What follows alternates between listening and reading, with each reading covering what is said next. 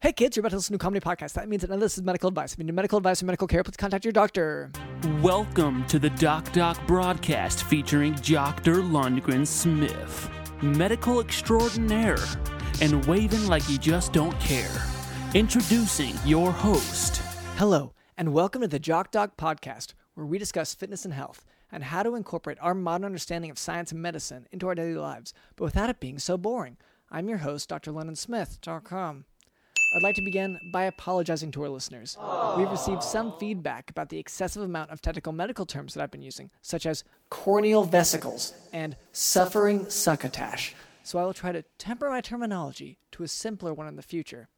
Here to help with that is our producer, Cameron.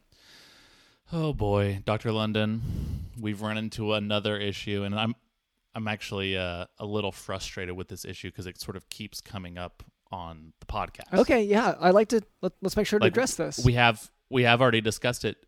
This podcast is not called the Doc Doc Podcast, is it? It's called the Jock Doc Podcast. Yeah, it's because it's not supposed to just be about medicine. It's also supposed to be about fitness. Yeah, like that's why I do and health. I do push-ups sometimes before we start.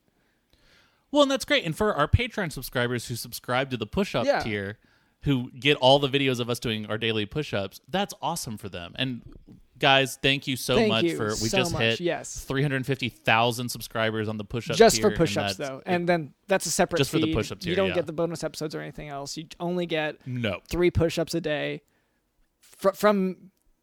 alternating. 3 push-ups a day from me, and then it's the next day would be 3 push-ups from Cameron. I'm explaining it as if you don't know. Yeah, but we edit the videos so it looks seamless, like it's kind of going back and forth. It's released cool. Annually. It's trippy. Yeah. DJ Dylan does all the editing, and he adds sort of like sound effects and stuff. Yes. But Dr. London, when was the last time we gave someone truly on the podcast main feed for everyone really good fitness advice? When was the last time? It's been a while. Yeah, like in terms, like I guess I talk more about dieting than I do about fitness. So do you want me to? Do you have advice in mind? Yeah, or do you want me to? Yes, I mean, I wanted to maybe start a new segment. Okay. It's called Cam's Fitness Corner, and that's fitness with a CF. Okay, good. Yes, okay. So, DJ Dylan, can you go ahead and play the theme for Cam's Fitness Corner? Okay, here we go. Welcome to Cam's Fitness Corner. All right. First advice. People have difficulty finding heavy things to lift. I've noticed this. This is a very, very common issue. Well, because this is, you go to the gym, everyone is on the squat racks and the bench presses. They're all racking their squats, and the arm throwing. Yeah. Where you throw the huge weight. And the trapeze. Yes. When you do sort of like frisbee, like dumbbell weights back and forth to each other. Well, because you have to make them friends. You have to make them meet. Yeah. Yes. When I say frisbee, I mean 2 people throwing 2 at the same time so they crash into each other and become friends. That's a big part of it. But it can be really hard to find something to lift. And Dr. London, you've brought up on this show in the past sort of the obesity epidemic. Yes. That we've talked about in the U.S. This is, and not that there's anything necessarily like wrong or any sort of, guilt should go that way if that's something you struggle with. But we're going to start lifting heavier people. Okay, yes. So I figured this was going to come up. Yes. I say go outside, find the heaviest person you can find. You want to give them a sort of a hug, a bear hug from behind. And this is one of those things. And then you're going to lift them up. In weightlifting, I think we do need to emphasize here that you want to use proper form. So you don't want to use any other side hug. You want to use a bear hug. Look it up online, get the form correctly, because otherwise you could hurt yourself. Okay? Oh gosh, and that is not you. And this is why people always say you want to use your legs and not your back for something like this. You want to give the bear hug, and when you're lifting them up off the ground, so their feet are no longer on the ground, and they're saying like, "Who are you? What's going on?"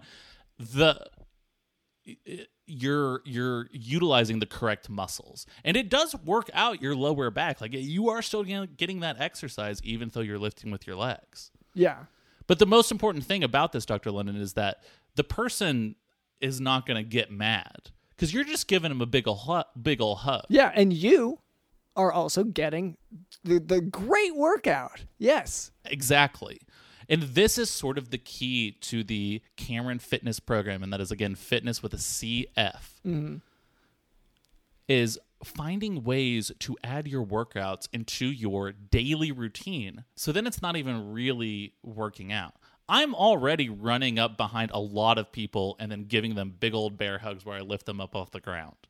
I'm doing that quite a bit. Yeah, you've been doing it to people regardless of size or stature, but I feel like you've, since you figured out that larger people weigh more generally, you've really sort of strategized and noticed how you can incorporate that into your workout routines. Yeah, and it just like actually focusing on the proper muscles that I need to be sort of flexing or working on or focusing on while I'm doing this behavior. Because in the past, I feel like, okay, because obviously now you're focusing on just the one larger body. I think in the past, you've really been focused on people who are just coming out of the grocery store because they have more stuff in their hands, and you're thinking more stuff, more weight, better exercise. And I think you've improved on your old strategy because they just drop the stuff, or it's, you know, pressing the bread and bananas and whatever against their body. Yes. Well, and that's the issue is you're trying to get your reps in, but now you're not dealing with an even weight because you do your first set while they're holding all the groceries. Then they're throwing the groceries down because they've been flinging it, trying to get me off of them for the last 10, 15 seconds. Yeah. Stuff is falling out of the bags. A lot of weight is being sort of released, redistributed from the mass. Yeah. Yes. In an inappropriate manner. Yeah. So. But Dr. London, I mean, can we discuss maybe just real quick a couple ways in our daily lives we can start adding some fitness into the mix? Yeah. Like, I mean, I have some examples. Okay. For example, you wake up in the morning. What is the first thing you do when you get out of bed in the morning? When I finally get out of bed? Okay. Yeah. So that's 3 p.m.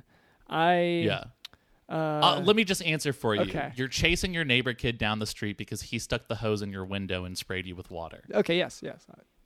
So this is typically what I'm doing on when I get out of bed. I go, and that yawning motion is typically the sign for my neighbor kid to try to spray the water directly into my yawning mouth. Yeah, well, it's a target at that point.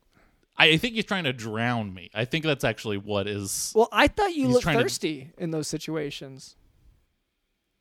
Yeah, which you are there in a lot of these scenarios, and you're sort of like, you're not doing anything, just nodding my head, but you're watching outside, and you're sort of like having a conversation with the kid.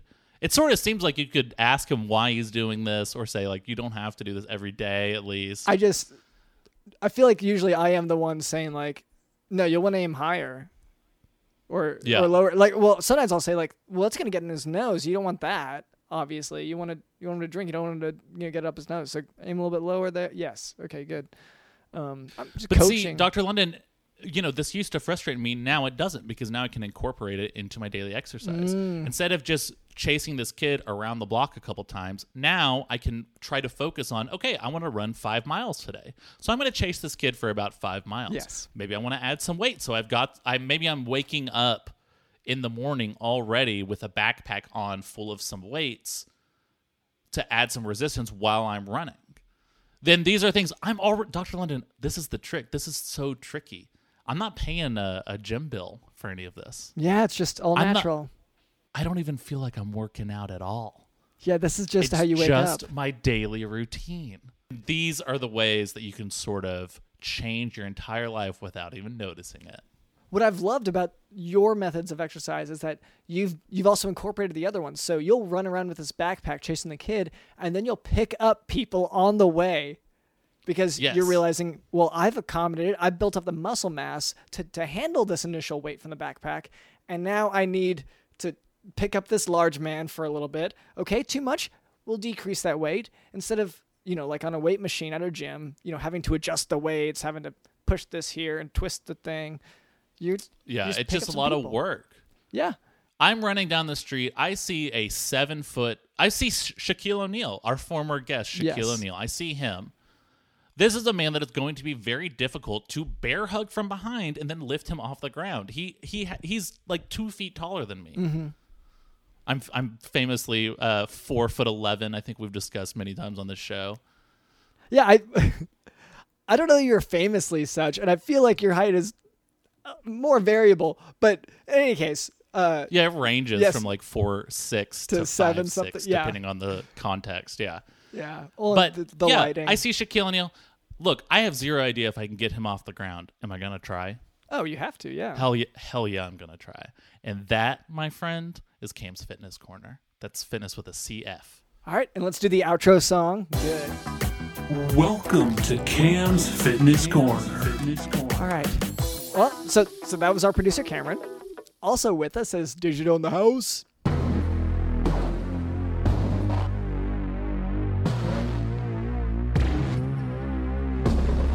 Digital in the house.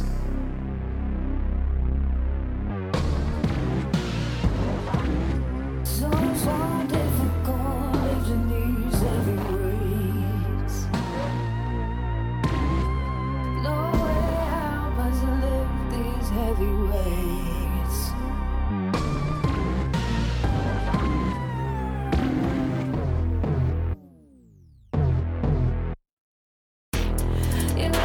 as a feather when I'm lifting on these heavy weights, heavy weights.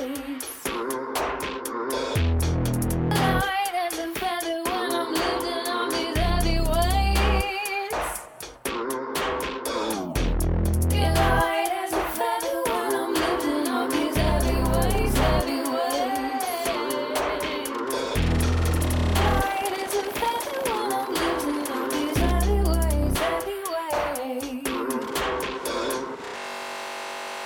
weights. So difficult lifting these heavy weights.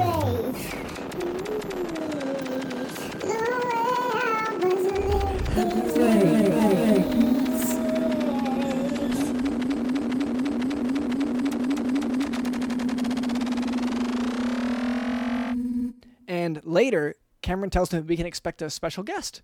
That's right, Dr. London. All right, so look forward to that. Before we move on, I would like to address a bit of listener feedback. This note comes from online. Okay, so this is from the internet. Okay.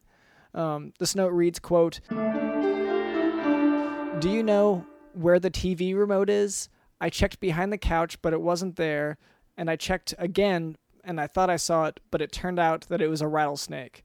Follow-up question, do all TVs come with rattlesnakes?" End quote. First question, Dr. London, are you online? You have never told me that you're online. No, sorry. So I have a sort of a middleman for this because I don't. You've got an internet world. Guy. Okay, yeah. That makes a lot more sense. Okay. Yeah. So he gave me this note. So he gives you the note. Does he like send you web pages and stuff? Like, does he like send you a printed out tweets or something? Or I don't know. What he gives, it's in tatters, whatever it is. Like it's torn to shreds. It's been through a lot and it's been taped back together a little bit. Does he have to like make a journey to deliver these things to you? Is that? I mean, I don't understand. Is it happening in the delivery process or in the creation process, I guess is the question. It's tough to say. I mean, given that the question was all about these rattlesnakes, that to me is concerning for how the note was forged. But we'll say the guy comes in, it's, it's 90 degrees outside. Like it's pretty warm. This is your internet guy.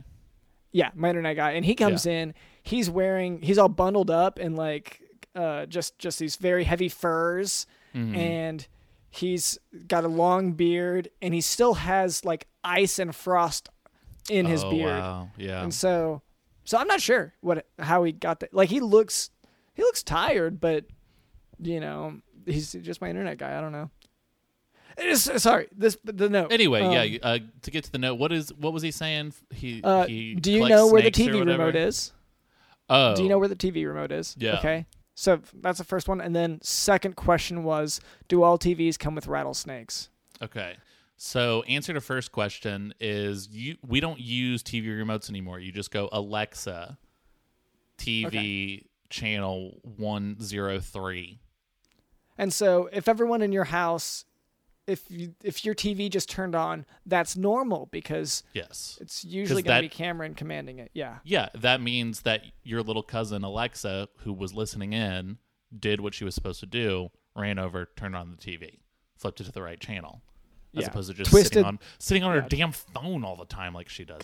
She's are you kidding me? She's always on her damn phone, just like texting. She is always let me check my Instagram real quick. And it's like, okay, real life is happening before you on the TV. Okay, we're like trying to watch the TV. Yeah. Right, we're trying to actually live life and watch American Pickers, and you're there. Oh, let me check my Instagram. Let me And it's like, okay, we're trying to watch Impractical Jokers. Just we're trying to like actually experience something, feel something. Be a part of life, live life. Oh, so yeah. So I guess that answered the question. Oh, and do all TVs come with rattlesnakes? To my knowledge, I don't know. Never bought a TV. I'm not a TV guy. Yeah. Always been given to me. It's always been forced on me. Yeah. Okay. So thank you for listening, and I hope that answers your question. Thank you for the question. Now for today's medical topic, esophageal... Sorry. The TVs that were forced on me did come with a rattlesnake, though. I do want to clarify that. I just don't know if that was part of the sale process. I wasn't part of that, so I don't know. Okay. So did you get them secondhand? Were they new TVs that you got? No, these are TVs like that are forced upon me. Yeah, you said, but like, are they in a package, like the original packaging? No, they're just like you go to, I feel like it's everywhere. Like you go to a Target or a Walmart or whatever, and then they're just sitting there on the like big thing. I'm like, they just left all this for me, and now I've got to clean it up.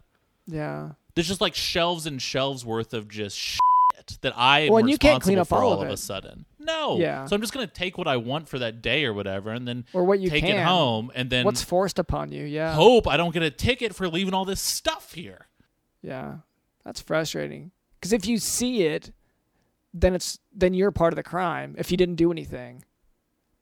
If you didn't go to help clean up whenever you see the problem. It's this idea that what crime I don't understand. The crime of unclean. Oh. Yeah. Okay. So yeah, you can do your doctor thing. No, but yeah, so just that is important though, because I wasn't sure, but you have more knowledge on this.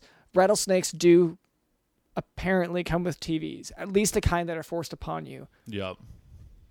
Now for today's medical topic, esophageal cancer. Esophageal cancer, it is what it sounds like, a cancer of the esophagus, which is the part of the throat that's used for swallowing food and drinks. So esophageal cancer typically presents in patients aged 50 years and up with dysphagia or difficulty swallowing. This difficulty swallowing, it typically starts with solids, then progresses to dysphagia for liquids as well. Esophageal cancer is associated with prolonged alcohol and tobacco use, and may also be present in patients who have 5 to 10 years of heartburn symptoms.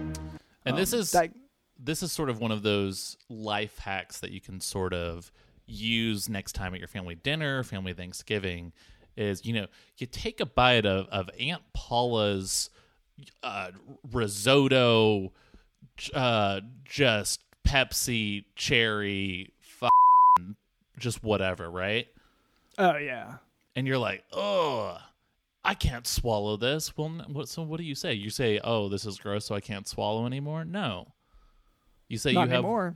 Yeah, you've got this whatever cancer. Esophageal cancer. Yeah. Yeah, you say it as if it's that hard to remember. Throat cancer. It's esophageal cancer. Yeah. Yeah, so diagnosis of esophageal cancer is with a biopsy during endoscopy. The best initial test for it, it may be a barium esophagram, but no radiologic test can actually diagnose the cancer. That one you have to actually take a physical piece of it and look at it for cancer. CT and MRI are used to determine the spread into the surrounding tissues, and a PET scan is often used to determine whether cancer is resectable. Treatment is with surgical resection. Without resection, there is no cure. In addition, chemotherapy and radiation may be used, and for lesions that cannot be resected, stent placement can keep the esophagus open, but that's just for symptom relief. And again, I mean, once you go down that road, it can no longer be used as an excuse. Whenever you get it taken out? Well, yeah, I mean, you're saying you're using tools to keep your esophagus open. Oh, that's sort of counterintuitive to coming up with this scheme to avoid eating Patty's, disgusting food. Cherry Pepsi risotto, like I said before. Yeah. Okay, so that's some helpful life hacks and hopefully maybe a little bit of knowledge about esophageal cancer as well. Hopefully both of those registered for you. And do get surgery, though. You want to commit to the lie, commit to the bit. Okay, so this is where our advice is going to differ a little bit, because I would say actually if you have esophageal cancer, then yes, surgery is a likely option. If you have it or you're trying to convince your family that you do have it in order to avoid eating Aunt Paula's Cherry Pepsi risotto. Option. Commit to the bit, yeah. That option, I think, is more... I can't medically advise that, but I recognize it. We got Dr. London's personal endorsement as opposed to his professional one. That's actually pretty huge. Okay, well, we can move on from there then.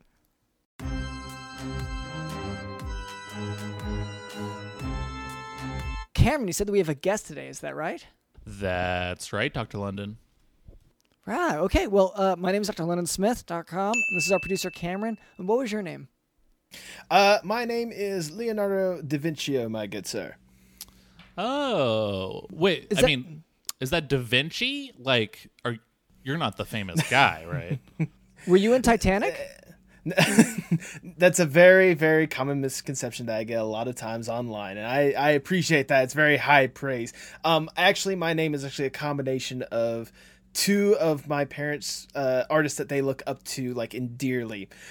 Leonardo from the Teenage Mutant Ninja Turtles, right. And Da Vinci, who was the homeless bum at the end of my street, who sang along with the police sirens as they passed by.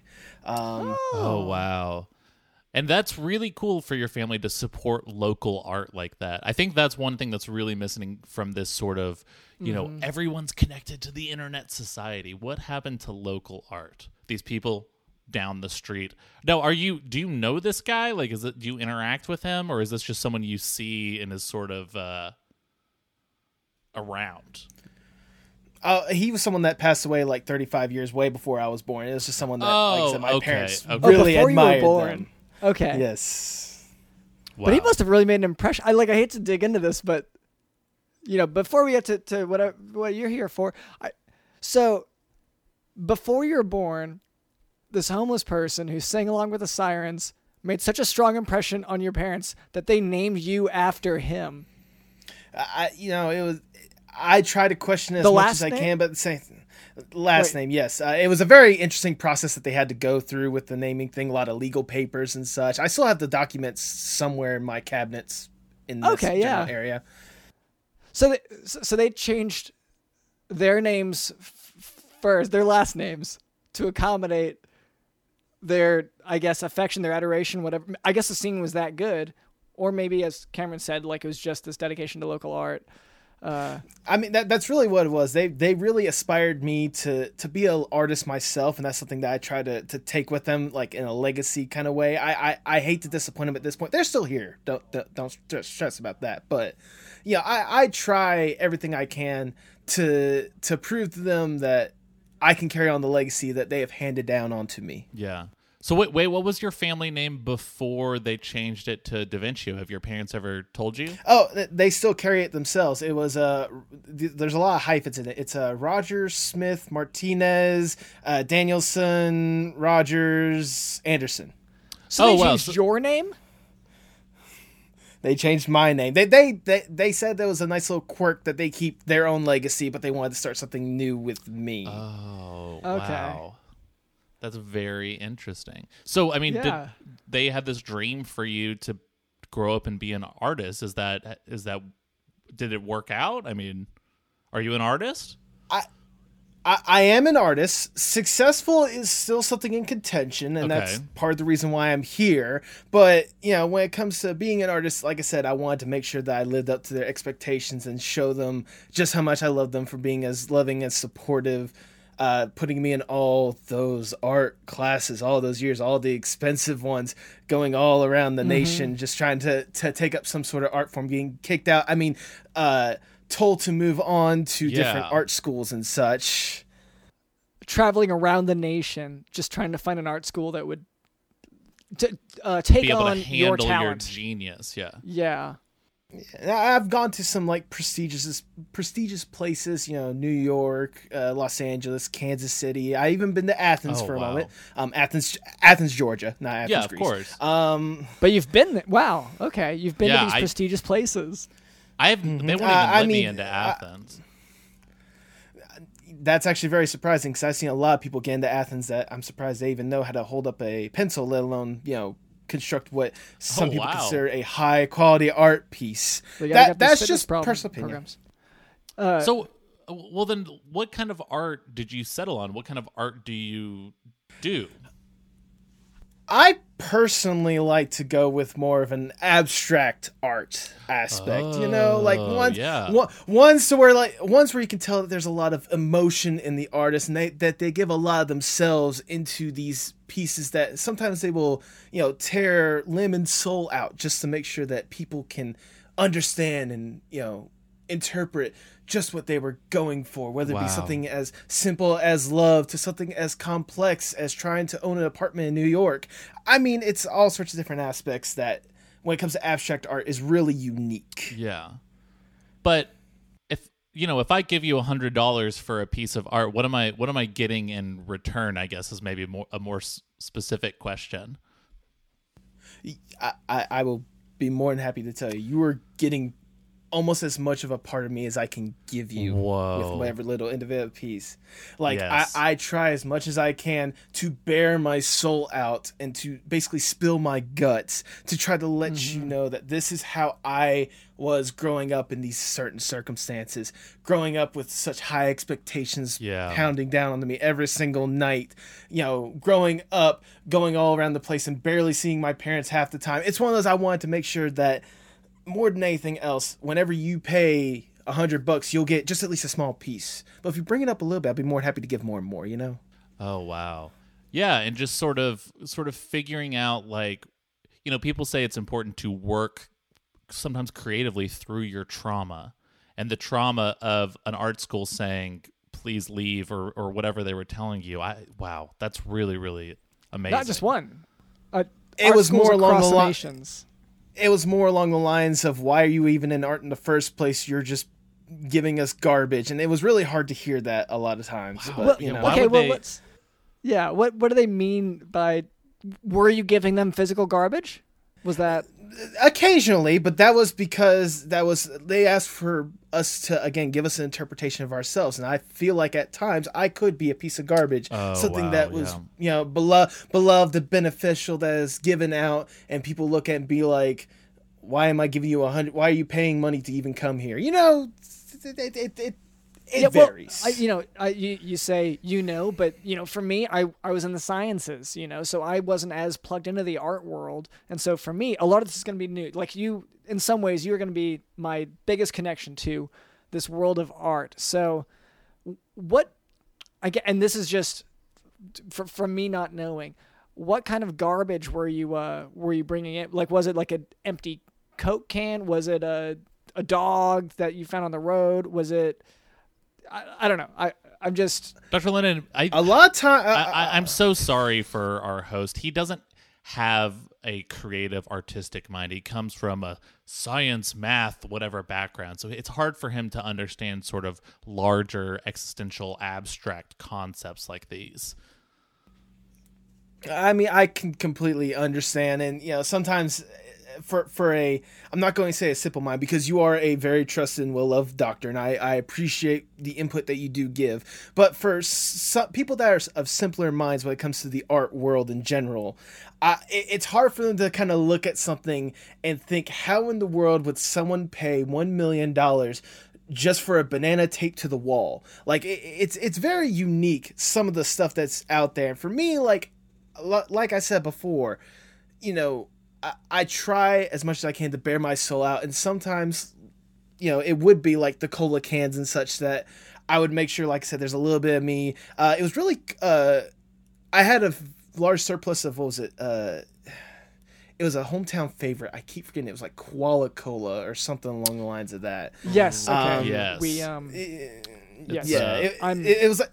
It was something that my parents, they worked at their factory at some point, at least like their distribution center in America. So it's one of those, like, I had a lot of surplus of that. And that was the basis for a lot of my art at the times, but it's something that I've learned to just kind of get away from because that was a part of my past and I need to be looking forward into the future. That is really interesting you bring it up. We're actually on the Koala Cola podcasting network. We're part of the Koala Cola family. Yes. So to hear that a lot of your art was based on that in the past, I mean, that's going to be very exciting for our investors who are usually pretty mad at us. Yeah, we've been told to kind of keep a little bit more quiet about it because apparently most of the messages that were very private and confidential, I was reading them out thinking that they were sort of feedback or something that was public. Anyway, so like we've been trying to tone it down, but now I see we can bring this right back because this was the foundation for your whole artistic outlook. Was my foundation. Yeah, like I said before, you've grown beyond that. So we should move on as well. Okay. I try. You know, it's one of those, like, my dad lost a limb in that distribution center, but that's, you know, small potatoes at this point. Yeah, you know, but it didn't get in the cola. We do really want to mention that. Yeah. If a body part gets lost in any factory distribution center, that does not end up in the cola. And it's usually the person's least favorite limb that is lost. Almost always, yes. Yeah. When interviewed after, they say they don't even care.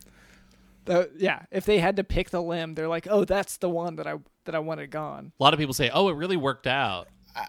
I mean, the benefits whenever he left was something that he surely loved and endured. So it's something he still does to this day. Yes, unlimited Koala Cola for life. That's the severance, the amazing severance package offered at Koala Cola. But like I said, that's something I tried to move away from at this point. So I mean, let's hear about your latest work. Like, have you had any shows or exhibits or anything lately? The closest that I had to an exhibit is I had a public display of some of my art in Times Square. In fact, it was after my recent departure from New York. I decided to have sort of a public showing before the police came up and told me I needed to respectfully leave the grounds, which I was confused by. But, you know, some people can't interpret art that well. You know, I understood. I was like, fine, you know, you're lucky I don't sue. But, you know, a lot of words were exchanged. The NYPD, blah. What were you doing that they were so upset over? Piece? Well, like I have been hinting at before and hinting up into now is whenever I do one of these art pieces, I try to bear myself out as much as possible. And I want people to sort of see that in more of a firsthand basis and such. Okay. I think I'm starting to understand what you might be saying here. You're a bear. Wow. I was called that in San Francisco, but that's a totally different issue. Right. Yeah. Was the reason why the police officers confronted you was there are was a term public indecency thrown around? You know, public nudity. Not nudity, but indecency in general was being tossed around here and there by a few of the deputies and such. But more than anything else, like I said, I try to bear myself out as much as possible. And for me, it was to consume some of the best media that is out there and such, and then regurgitate it onto my audience. Basically, I was taking as much fruit as I could possible and trying to regurgitate it literally as a popular art piece that people would potentially enjoy. Okay, so you ate a lot of fruit, right? And then you vomited that fruit onto people, right? And it's something that really hurts on the esophagus at times, but it's one of those once you power through like the first 5 seconds, it really just like eases through. And I mean, some people were amazed by the volume that I was expelling out, but they weren't amazed by the piece that I was trying to paint on the scene with my feet. I'm a decent person. You can't expect common minds to simple minds like you had mentioned before to truly understand the level of art that you're bringing to them. I mean, can you tell us the message behind that? I mean, what you were trying to say? Were you saying, world, well, I'm sick of you, and here it is here am I? But fruit is tasty. Fruit is tasty. Both those are good points, but I think the overall message I was trying to get at is, you know, especially in all these travels, all these different places, I was just consuming all sorts of different art, all sorts of different media, all sorts of different foods. Oh my God. If you guys have a deep fried Oreo before, that is something else. I have, yes. There you go. But like all these different places I would consume, and it would like stay bottled up in me. Like it was very unhealthy for me mentally. At least I would like to believe so. I have not seen a proper doctor on, you know, any mental illness or whatnot. Not the reason why I'm here. I that was something I'd be taking care of on a different issue. But as well as I was consuming all this much, I wanted to expel it out in the world. And I thought the best way for me to expel all this is to literally regurgitate it onto an audience and let them know this is what I love. You should love it too. By whatever coincidence, our topic today, our medical topic, was esophageal cancer. And oh, lovely. Yeah. So, you know, whenever you constantly irritate your esophagus, your throat, it can actually do harm to you. I don't know if you're aware of that. It? Well, that's part of the reason why I'm here. Honestly, like I said before, like when it comes to the food and all that kind of stuff, so once I got through the first 5 seconds of irritation and pain, it just like flew right out of me, physically, figuratively, and literally. Mm-hmm. So I wanted to expand that a little bit more. For the past couple weeks, I've been trying different things to consume. So my question for you, drlondonsmith.com, is it okay to consume paint? That is a very, very, very fun question. And that is a question that I think actually I might be able to answer a little more. I think I might be a little more knowledgeable on this specific subject than you might be, Dr. London. Okay. Do you want me to... I'll give a little bit of a brief take real quick, which is that under the Koala Cola Corporation, I'm only permitted to teach really one medical lesson at a given time. So esophageal cancer, I can see how the paint could be related to that, but more likely it could potentially lead to that, but I think that's more of a long-term thing, and the rest I'm not permitted to comment on. So this will have to be Cameron. Okay, and then DJ Dylan, can we edit out all of just whatever Dr. London was just talking about? Yes. All right, now let's break down the differences between consuming acrylic paint versus oil-based paint. Now, acrylic paint is going to have... Hold on, let's get the Break It Down song. Yeah, let's get the Break It Down. Let's get the Break It Down. There we go.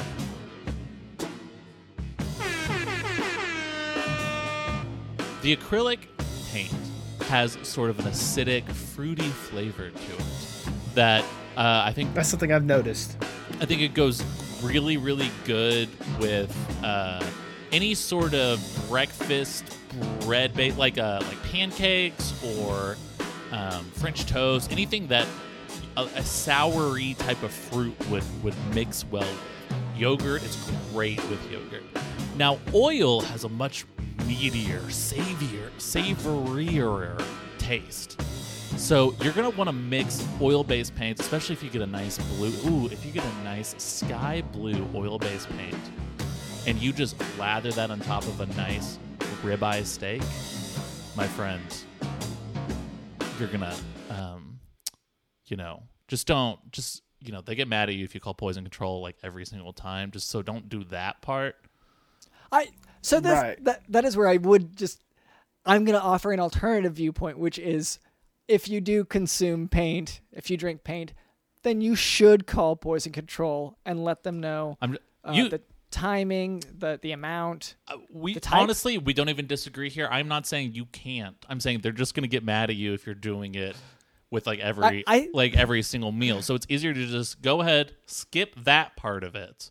Like I said, you've got it on a nice ribeye steak. Just go ahead and, eat away. Like, what else? You definitely... Oh, is this where you're getting mad at? You do want to soak it in it first. You want to let it sit for 3 or 4 hours. Is that what you're trying to getting mad at, Dr. London? For me, it's the amount of paint, and then... We call poison control whenever we ingest a poison, which paint is... So That's easy for you to say. I haven't called them once, but that's a whole different issue.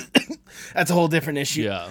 Yeah. And I mean, Dr. London isn't like the media poison, like yes. isn't, you know, these Wall Street fat cats, aren't they poison? And yet yes. like we consume all that, and I'm not calling poison control every single day. Again, they get mad at you if you consume media and then call them and say, I just consumed all this poison. Yeah. No, I think they get pissed. Because you were calling them excessively about the media. Yeah. And that's, I think, why I don't think they got mad about you calling whenever you were drinking paint. I think it was because you kept calling them and saying, yeah, I was being tricked by the media. You know, I'm over here and I'm like, okay, so is this guy actually a psychic, or is he pretending to be a psychic with his buddy to help solve crimes? You know what I mean? And poison control. Oh, did you get that call from Wall Street too? I was making that call because I was pissed off to poison control because of what the media was forcing down my throat. They were calling me because they were telling me poison I needed control to was stop trying you? To chip it. No. Wall Street was calling me because they were telling me I need to stop champing around this psychic, and by champing, I mean following them and trying to regurgitate on them to let them know that I love what they put out there. Okay, well, let's actually get into that. Is that how you show affection? Through regurgitation? At times. It's a lot easier said than done at times. It just depends on like who I want to showcase it to. As much as I'd love for it to be affection, you know, there's only so much security I can get through with the people that I do appreciate. So it's more or less trying to gain affection from my audience. That's why I will go up to random strangers and give them a live show by puking right in front of their feet to present this colorful piece. That's why I started with the paint, to try to present something a little bit more colorful. And you do that a lot of reds. You do that for free, or do you like charge them after you give them the show, this live performance? The model was to charge them after the show, but 90% of the time they run away thinking that they're going to catch some disease. Well, let's talk about the 10%. I hate these damn thieves, these content thieves. I want to talk about the 10% who pay up, though. The 10% are usually the security that's kicking me out of the place for puking in their lobby. They will pay? They'll give you money? They'll pay in punches and kicks as they kick me out of the place. Okay. And you accept that. I apologize. I got any kind of currency. I know. I forgot we're talking to someone who thinks a little more abstract, who thinks a little more existential, and I'm sorry. Dr. London and I are being so strict and so, we're awful. And I forgot. You're exchanging the currency of emotion. Yes. And so if your emotion is vomit, and then the response is punches, that's an even exchange potentially. It's a heartwarming and it's a gut-warming experience. Yep. Either that or that's the acid eating away the stomach lining. But that's a different issue.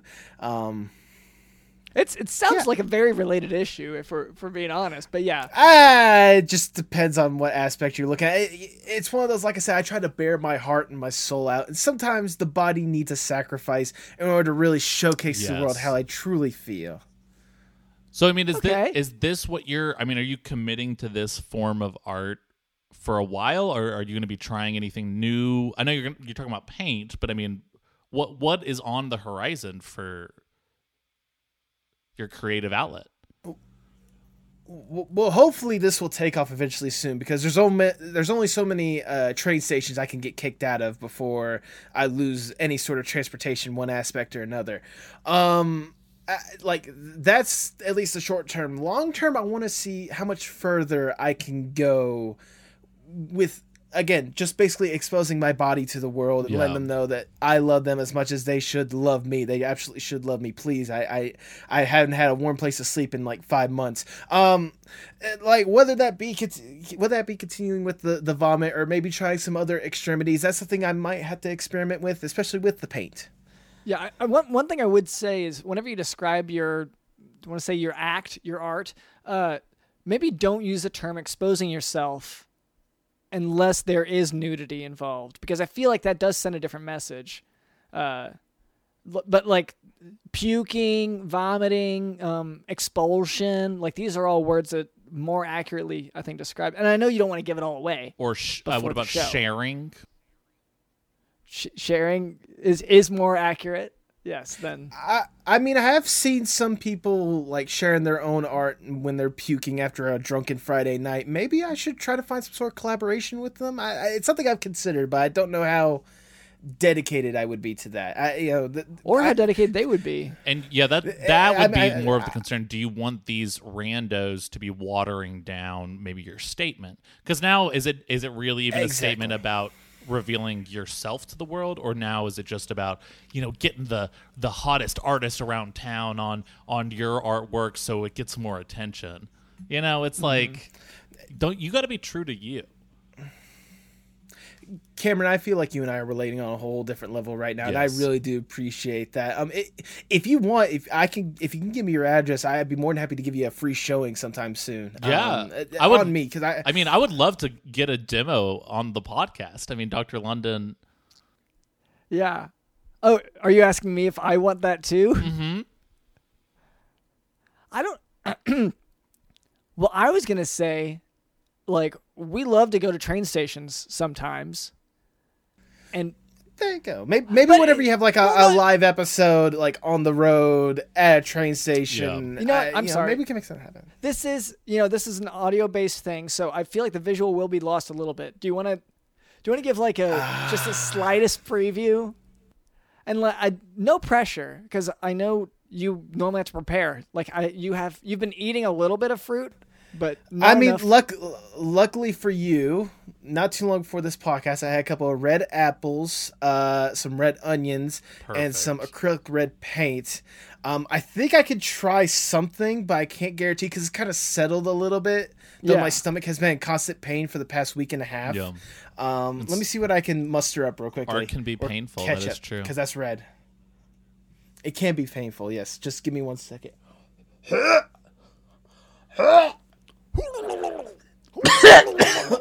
Wow. Oh, look, there's some red. Oh, wait, that might be blood. I would say it's impossible to tell, so I wouldn't worry about it too much. And just for our listeners, if you have an experience where you're vomiting and you see blood, go to the hospital because it's one of two major diagnoses again, are what we're looking for. If you go to the ER and everything that's all over your face ends up just being ketchup, the doctors do get really pissed again. I can say that from a firsthand experience. Again, trying to find some way to express myself. Do try to rule out if it is just ketchup. Like that's fair. Yeah, sure. But if it tastes like blood, we are like 100 and whatever episodes in, and I think that is the first time you have said, "Hey, that medical advice you gave is totally fair." Thank you. Yeah, make sure it's like if it tastes like ketchup, then it probably isn't blood. It probably is ketchup, like, because they have very different flavors. It smells like iron. I think that's blood. That's closer to, yeah, blood does contain iron. And on that some note, paints do as well. Okay, yeah, sure. I just wanted to ask real quick. I mean, you're sort of getting into this art world. I remember probably like 6-7 years ago, there was a Lady Gaga concert she did at South by Southwest where she had a performance artist vomit, like this glow in the dark vomit on her. So my question is, are you pissed that guy is getting paid and you're not? Absolutely. Are you kidding me? I bare my heart and soul and I've been homeless for 5 months, and this person, I'm sorry. I need deep breath. I thought you've been paid you've been paid 10% of the time. And through, you know, physical beatings. Yeah. Because you don't care about like money and possessions and stuff, right? Or food. Right. I should care about money. What matters is that artist was given an opportunity to showcase to the world that art can be something else. Yes. And something that especially whenever an artist is able to spill their guts out, hopefully they can get through it and still stumble onto the stage next day to do it again. And that being spilled guts in a more literal fashion. Okay. No, it's a metaphor. Well, in any case, you know, we've been exploring so much here, but, you know, we have work to do here. And I hate to like slam this interview into a bad place, but like we have to do our chores.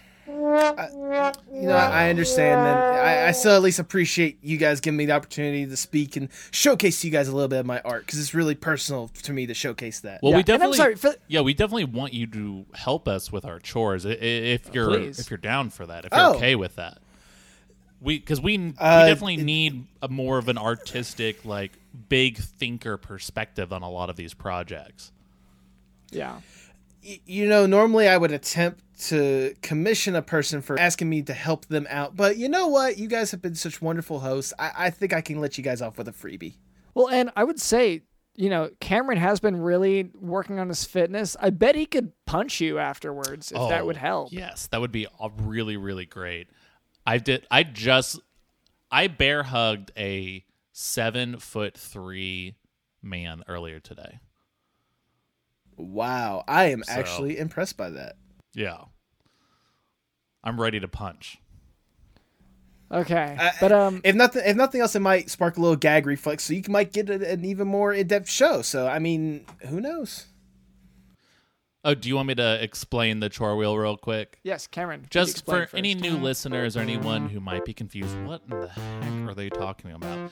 Dr. London and I are very, very busy people. We try to fit in this podcast, honestly, in between what we spend most of our time doing, which is hanging out at the dog track and sort of meeting and people there and socializing.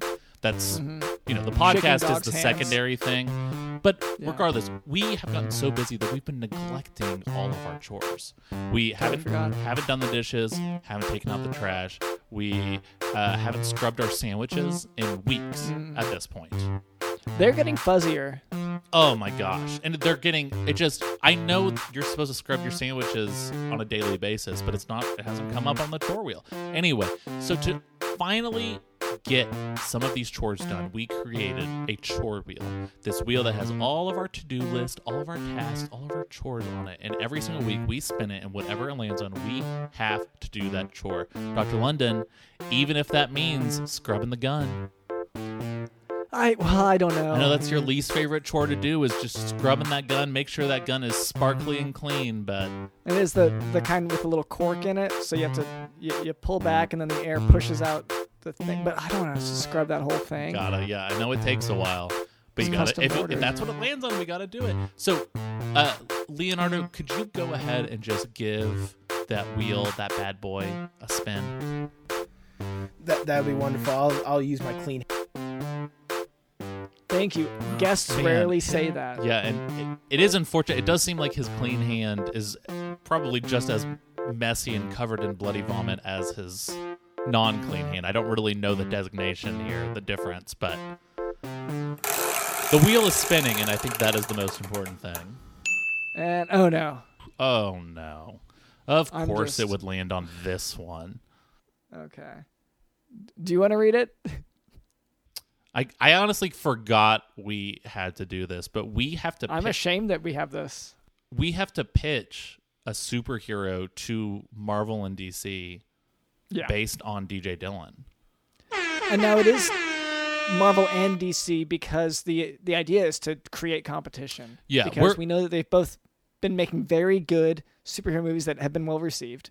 Well, we're in a preliminary bidding war. We've had this conversation with Marvel and DC for years now at this point. Mm-hmm. They love what DJ Dylan brings to the table. They hate the podcast. They cut us out of the podcast, but they keep the DJ Dylan stuff going when they listen back. Playing. Yeah. And they say, we got to get this guy into our universes. You got Marvel wanting him to be in the Avengers universe. You got DC wanting them to be in their, like, I don't know, that lame group where they, like, hang out with each other. It's all the same thing, yes, right? Yes, no, I'm sorry, yes.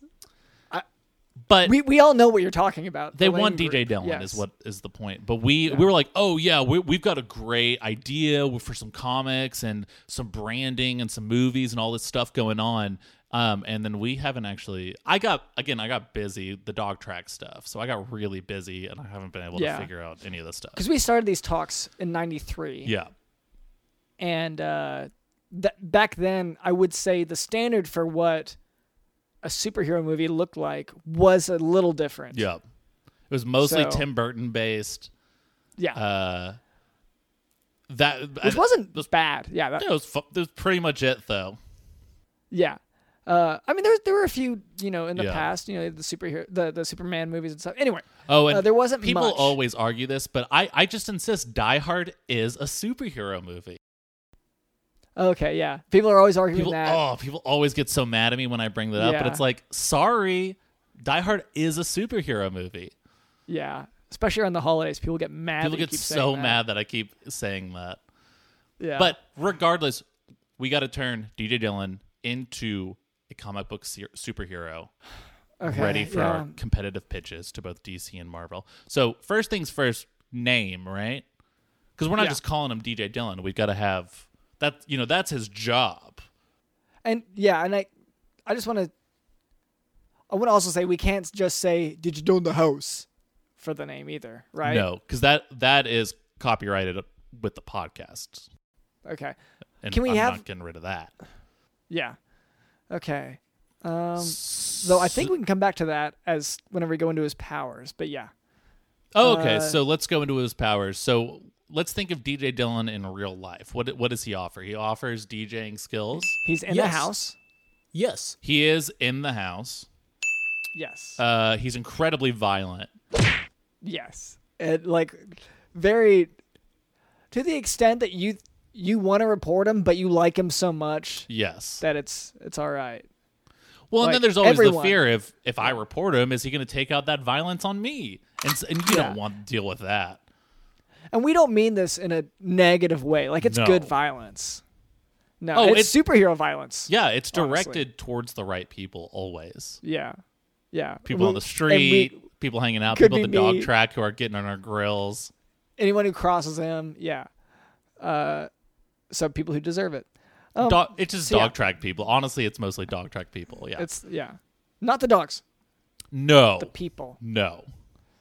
Just people that were. We're making side bets with them, and then they're not willing to pay because they're like, I didn't agree to that bet, and I really only want to bet with the office, not with you. And then usually DJ Dylan gets in the mix. And I would say, this is all relevant. Well, but slightly relevant, though. They did offer to pay us in the way that Leonardo has introduced us to payment. Oh, yes. They did try to hurt us. And DJ Dylan is just giving them, just paying them back. Yeah. Sharing the love, sharing the wealth of a. He must be a millionaire if that's the case. Oh, and he's just handing out money left and right. He's very generous. So, I would also say he's good at wearing headphones. Oh yes. Well, okay, so I'm seeing some sort of a connection here, right? He's got the headphones. He's always beating people up at the dog track. And he's in a house. He's in the house. Houseman. House. In the... I was maybe Doghouse Man. Doghouse. Leonardo, what are your thoughts here? I love the creative direction you guys are going with this, and I could tell that there's a lot of real life interpretations that I can definitely see shine bright. I think especially for a superhero would be especially well. The thing is, I think Doghouse Man might be copyrighted by some indie company in India. Yeah. I heard that vaguely somewhere during one of my travels. I think it was in Athens, Georgia. Somewhere around there. I heard there was a copyright for it. Yeah, we always don't want to deal with that. So what about Headphone Doghouse Man? You see, that one's... I believe that one's safe because I haven't heard that one anywhere. Okay, perfect. Well, you're the authority on it. So I'm thinking the headphones are dog ears, right? Like Ariana Grande cat ear style headphones with little kind of flappy dog ears, right? And then when he hears something, when he hears danger, boop, ears pop up, and he's in it, zoned in. Yeah, he's right there. Okay, good. Do we want him to dress up as a dog catcher as well, or do you think that would be counterintuitive? I think that's counterintuitive, but I think... One who catches dogs, or is the dog catching someone? No, I'm almost thinking that maybe the dog catcher might be a sidekick. right? Because there's a little irony in it that it's the dog catcher and he's working with a dog, but it's sort of like they've put their differences aside to focus on crime. Yeah.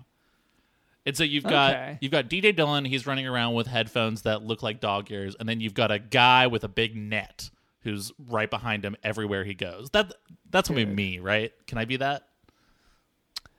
Ooh, so once again, they did not want us involved. Well, yeah, I mean, but please, I own a net already. I own a dog-sized net. That is most of the battle. I mean, I feel like you should at least go forward and present this, because it's something that's wholly original. That's something that Hollywood is missing a lot these days. Something wholly original. Yes. And if they're missing it, that means they want it. Yeah. Okay. Because if nothing else, that's easy to merchandise. Okay. All right. So I don't want to lean only on the. Oh, sorry. No. I was just saying. Yeah. We're going to give you your shot here. Yeah. You're going to make this pitch.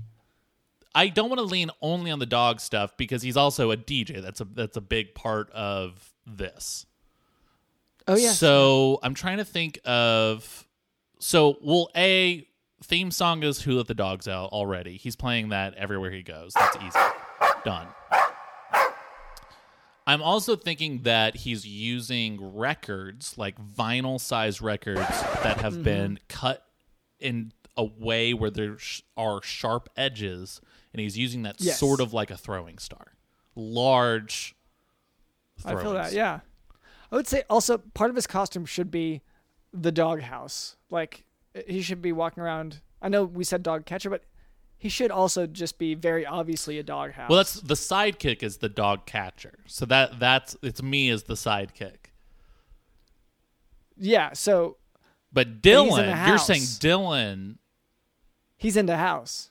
Dylan is into house. So he is dressed up like a physical doghouse. He hears crime. Or maybe he just... he's just like through the doghouse, like as if he was a giant that... Or like, you know, kind of like he just smashed a doghouse through. I'm thinking also budget-wise this would be easier to do. Like just a hole through... the middle of a doghouse, and he puts his body through that. Yeah, no, that's exactly what I'm thinking. Like the doghouse is, let's say, the size of his torso, and so it's just from here to here. He's got his arms sticking out from holes on the side. He's got his head sticking out from top. Yeah, he's got his headphones on. He hears crime. Oh, he reaches into the doghouse, which he uses sort of as a utility belt, right? Yeah, because it's storage. Reaches in there, he's gonna need this. Grabs this vinyl records that are throwing stars. Throws it. Yeah. That's really good. Dog catcher, me, big net. All right, I think we've got it. I think we almost forgot, like, the most important part is when DJ Dylan is suiting up and we see, like, the full reveal of the character, at least the first time, we have to include the amazing catchphrase, "Let's get this party started." Okay. Oh, yes. Yes. So, okay, we've already added another song to the DJ Doghouse Dylan repertoire. It's in the background always playing either Who Let the Dogs Out or Let's Get It Started by the Black Eyed Peas. There you go. Let's get this party started. Exactly. That's another just audio track for you to throw in if you need to. Let's get this party started. Let's get this party started. Let's get this party started. Oh, let's get this party started. Let's get this party started. Can we please get this party started? I guess we could get the party started. I want to go to the party. Can you start it? Please. All right. I think we've got it, right? Okay, so, I mean, wait, what was the official name? It's the DJ Doghouse Dylan Man? Or is it DJ Doghouse Dylan Man. DJ Dylan Doghouse Man. You forgot headphones. You forgot headphones in there. DJ headphones. DJ Dylan Doghouse Man. Headphones. DJ Dylan Doghouse Man. Yes. All right. I mean, headphones is what helps you get out of any sort of copyright. All right, and let's figure out. Are we leaning more towards Marvel or DC? I feel like, it's tough to tell who. Well, given that Marvel has so many movies kind of laid out pretty clearly coming up, we can squeeze this one into the schedule pretty easily, I think. Like, everything's already laid out. So like next summer. If we go with DC, then we'll get a really cheap HBO Max show. Or that's on the CW as well. Yeah. So I guess it depends which one we want. Yeah. Yeah. Honestly, we pitch it to both. I mean, let's be real. We've already have it in our contract that no matter what happens, this will end up as a Crackle miniseries, which is what me and you have always dreamed about. Yeah. To finally have a miniseries on the Crackle streaming service. And so regardless, it's going to end up where we want it to end up. But I'm rooting for DC. I really, really want the cheap production values of like a CW show. And versus, you know, Marvel, it's just the very expensive but cheap looking CGI. So it's sort of, you know, which cheap looking nonsense do you want more? Yeah, and I do want it cheap regardless, but... Yes. It's just, do you want to spend $1 million an episode to look really cheap, or do you want to spend $50 million an episode to look really cheap? And the answer is, I don't care. It's on Crackle, baby. Yeah, it's on Crackle. All right, with that, let's go ahead and ground the chore wheel down. Yeah. I got this. Go ahead and crush it into bits. We always destroy the chore wheel. Yeah, just because we have to rebuild it every week. Yeah. Okay. And, all right, that's done.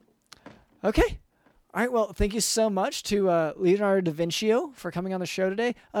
Is there any way for listeners to keep up with you? Any, you know, you said your art projects, you're going to be in a train station. Is that right? Just go to just about any train station in New York. You'll be able to find me there. If they haven't already kicked me out, I think that's limits it down to at least 15 left, which is surprisingly large. Yeah. But if you want to be able to keep up with me, I know there is a podcaster out there that has been able to keep up with me and several other amazing artists. It's called the Postmodern Art Podcast. You just go on to there, whether it be on YouTube, Spotify, Apple Podcasts, Anchor, most podcast platforms, you should be able to find that podcast. You can... Find them on Twitter and Instagram at PostmodArtPod for future updates and guest announcements, because I have several friends that are looking to be a part of that podcast as well. They also have a merch shop to where several artists have contributed. I've tried to get in touch with the guy to see if he'd let me puke on a shirt and have them sell that, but he seems not so keen on that. But nevertheless, like, he does have some amazing designs on there, some of which are going to LGBTQ plus charities. Like the proceeds from it is pmap.creator-spring.com. Okay. All right, so listeners, take note of that, and also of the train stations that are available for puke art. All right, so thank you so much. Thank you to our producer Cameron. Thank you to DJ Doghouse. Let's get this party started. Oh, let's get this party started.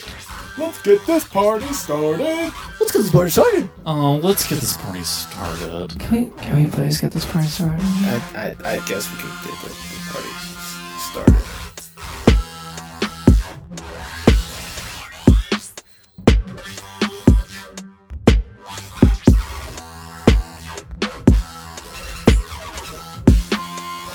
I'm gonna go to the party. Can you start it?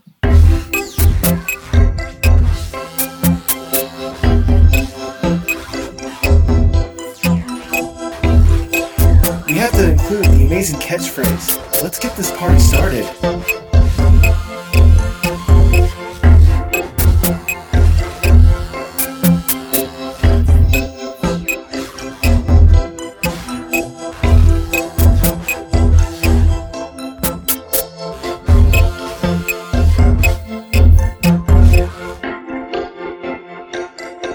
My name is Dr. Len Smith, Jock Crom, and this has been the Jock Doc Podcast. See ya.